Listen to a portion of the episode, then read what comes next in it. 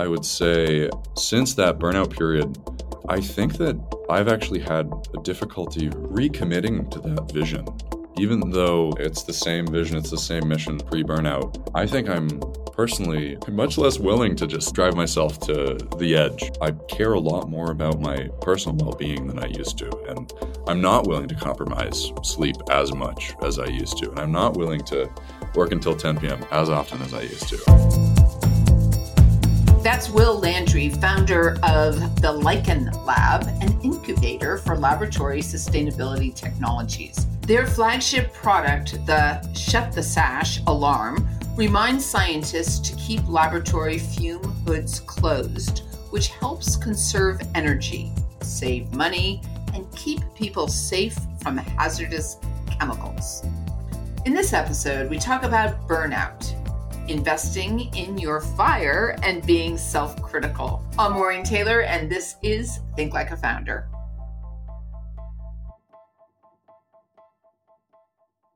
Now, your founder journey actually got started in somewhat of an unusual way. Back in high school, you were given a lot of real world responsibility in a video game of all places. What in the world is that about? Right now, I'm 24. And so I grew up kind of as a digital native, really. And so I like to tell people I, I grew up kind of like half online and like half in the woods because that's kind of true. I'm from like rural central Mass, and there's a lot of woods there, and there's a, there's a lot to do on the internet too. So I was a I was a huge gamer, and anyone who's anyone or anyone who's no one knows what Minecraft is these days because it's the most sold game ever. Basically, just started out playing on their server, kind of helping them out with like player content moderation and making sure everything was civil and making sure the website, you know, had we had a forums and making sure the forums weren't filled with trolls and that kind of thing. And so I was just like the young guy who made sure that the forums were civil and that when we had emails about oh you you banned me for no reason that they'd get responded to that kind of thing it's just like a little microcosm of having your own game in and of itself that and, and you know other pushes from my dad really just got me outside whenever I wasn't on the computer.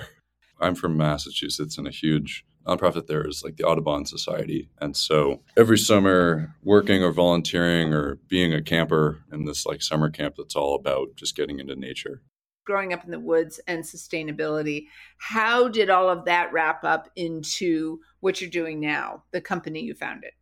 In high school, I was that kid who knew what they wanted to do, and I had, there was no question in my mind that I was going to do biology research forever. I loved that stuff. I was super committed coming to college and through high school. I was like, I'm going to PhD in this. I want my own lab. This CRISPR stuff is going to change the world, and it has. But you know, that was really the story that I had spun for myself. But I hadn't challenged that narrative in many years. And so came to college and worked in a lab. And this was now the second lab in a row where I didn't have a great relationship with my mentor. But this time it was much worse. and so I was I got pretty disenchanted in my first year with academia. And I was like, oh man, I don't know if this this stuff's for me. You know, I've had this narrative for so long, gone unchallenged about just wanting to do molecular bio forever. And at this point, I don't know what to do.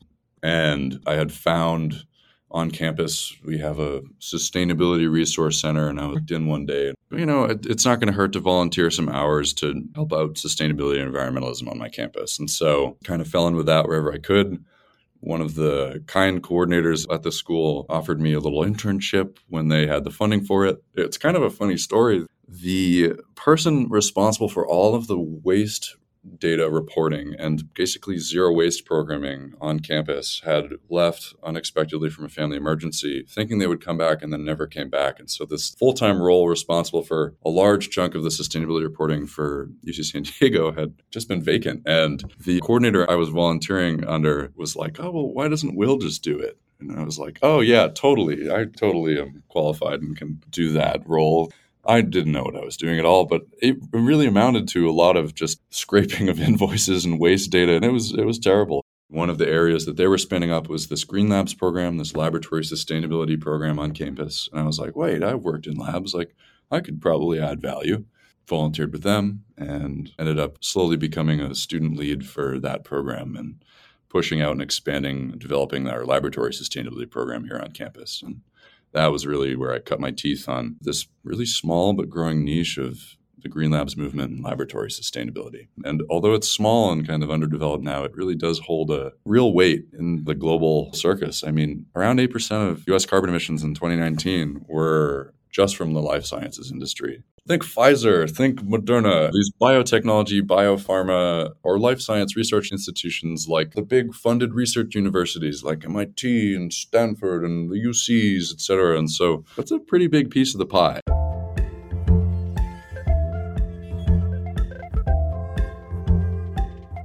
Mean, that is really cool. I don't know how many people think about that, care about sustainability and care about the planet. And but to focus on this area, that is a, a hunk of a percentage of impact. That's fascinating. So, sense of purpose. And do you feel more like the puzzle piece is in its right place? Because it's a journey, it doesn't just happen overnight for everybody. You know, life's thrown me so many curveballs that I think you just you have to kind of strengthen this muscle of being okay with where you're at because you're not always able to just jump to what you want. And I'm a really impatient person and like I've always want to jump to exactly what I want to do. If you could be exactly where you want to be right now, where would that be? I think I'd be pretty content with what I'm doing right now, to be honest with you.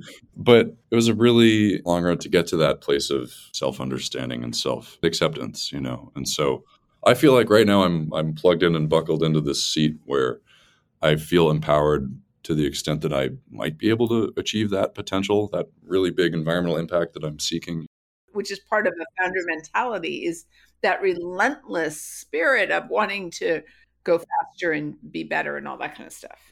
I would say that in my time of doing this, almost three years, I could chop it up in phases. And much of my experience was dominated by COVID. And so that phase of being at home and not really having anything else to do but work on this I was super disconnected with healthy routine and with work life balance. I was rushing recklessly towards that and towards that very starry vision that I was trying to manifest. And I think that that was super unsustainable personally. You know, it led to a period of real burnout for like six months for me where I was rushing so recklessly towards, oh, I got to do more. Oh, I'm going to work until 10 p.m and that's a super common thing is leading yourself to this cliff and jumping off it and not even knowing that you're off the cliff but because you're so in the thick of it you don't even know that you're burning yourself out that relentless drive for your vision you know for me it was just wanting to do really good for the world in terms of environmental impact like it took me a long time to even recognize that I was burning myself out. It was super unsustainable how I was how I was going about it.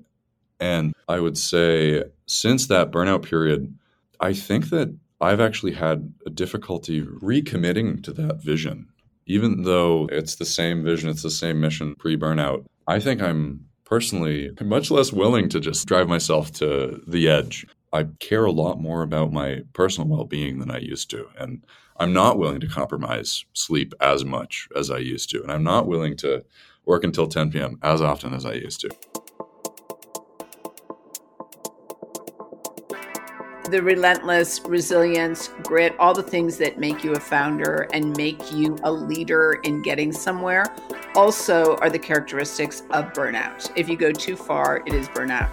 So, what you've learned is not to burn yourself out because it makes you less capable of achieving your vision. This is part of our nature. So, instead of hating it, kind of love it and just take the peaks and the valleys out of it. I wanted to touch really briefly on that notion of you never really lose that vision. That's what characterizes founders. They never really give up on that vision. I think I got really close to giving up on my vision when I was in that period of burnout and afterwards. Coming back, feeling like everything is new, everything is scary after I took some time away, and just I really felt like I was losing my commitment to this vision. And it took real work to recommit and rediscover what made me so fired up about this kind of environmental space. That fire is something that I think you have to invest a little bit of time into rekindling now and then because it's it's not a given. I think I used to be so blind and reckless and in love with that vision, so committed that I would never have thought that I could be any less committed and any less obsessed with this vision. Which you've been through thinking you might have lost it and then finding it and finding it in a way that might be healthier. I mean, you never really lost it if you have it. You had to go through that. Things are part of the story of our own journey. And when I get to points where you are, I say to myself, what am I learning from this? What am I learning from this? And that kind of gets you back to feeling productive. So, after this journey that you've been through, are you finding you're feeling that again? I was able to have this productive balance of work and life. I think productivity was something that I had to ramp back up as I kind of reattached to my own vision. And it was not like I could flip a switch. And I think once you just get back into the rhythm and kind of get back into the pattern discipline that you once made for yourself, step back into that vein and just chug, even if, if it's a very humble daily goal and make sure you get that every day, you know, just building up, having enough structure to keep yourself accountable or have others keep you accountable for this slow movement on things. Having that structure is vital. I don't think I would really do anything without that structure, you know, because it is hard to stay motivated and focused without atomized little goals in front of you and something could be so big or so spooky that you don't want to do it. Like for me, the spooky thing that I have to do and that probably more founders should do is sales, right? You have to do prospecting. You have to just get over your ego because there's people out there that need your help that they have the problems that only you can solve. You got to kind of get over yourself. Just pick up the damn phone, Will you know, I want to be able to, to some extent, rescue the person that I really want to help. And this community that I serve, these Green Labs folks, these energy managers in the laboratory space, I want them to succeed. That's kind of the core ethos of our organization is we're trying to make it so that they can do the best job ever, so that they can save the world. Now, what about building your team? Just to kind of pull back the curtain, I'm a sole founder, and that sucks. But uh, anyways, I'm super lucky to be supported by a couple folks, sometimes full time, sometimes part time, sometimes as contractors, and probably worked with a, a good handful of folks by now. Alas, all that aside, I think learning to delegate has been hard on certain areas. So right now, the thing that scares me a lot and that I have to, that I have to do a lot to make sure that my organization survives is sales. I have to pick up the phone. I have to help folks and I need to delegate that now. I'm at the point where able to support a lot of demand and I have to drum up that demand. So why haven't I delegated it yet? I uh, think that's like one of my humble pills to swallow. And as you said, you're this constant student of the self where you have to learn enough about yourself and figure out okay how are you being dumb? How can you be less dumb about your work? This is one of my current dumb moments where clearly the case is we got to hire someone for sales. There's some reasons that could be justified for waiting but there are always reasons for waiting to take the jump whatever jump you're about to take.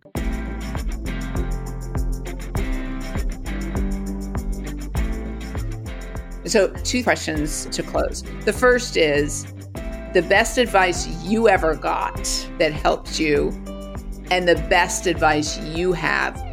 I think no one's given me this advice, but you can kind of infer it from all of the stories that are spun in popular media about founders, where it's like, oh, you have to constantly learn and adapt and be able to grow to fit this role because it's constantly changing. You're constantly working on other things, you're constantly being challenged. And what's kind of under the hood of that message is you really have to somehow get into a pattern of knowing yourself or take time and effort to know yourself as if you were someone else. Perhaps that can be achieved by having a, a, confidant, having an advisor, having someone help you take yourself out of yourself, get you out of your own head, and help you understand the things that you might be really good at and the things where you might be totally neglecting and terrible at. Having the gall to work with that critique and be it self motivated through introspection or having this external feedback from a confidant, an advisor, or someone, even if it's just a friend who's been in your shoes before, like another founder.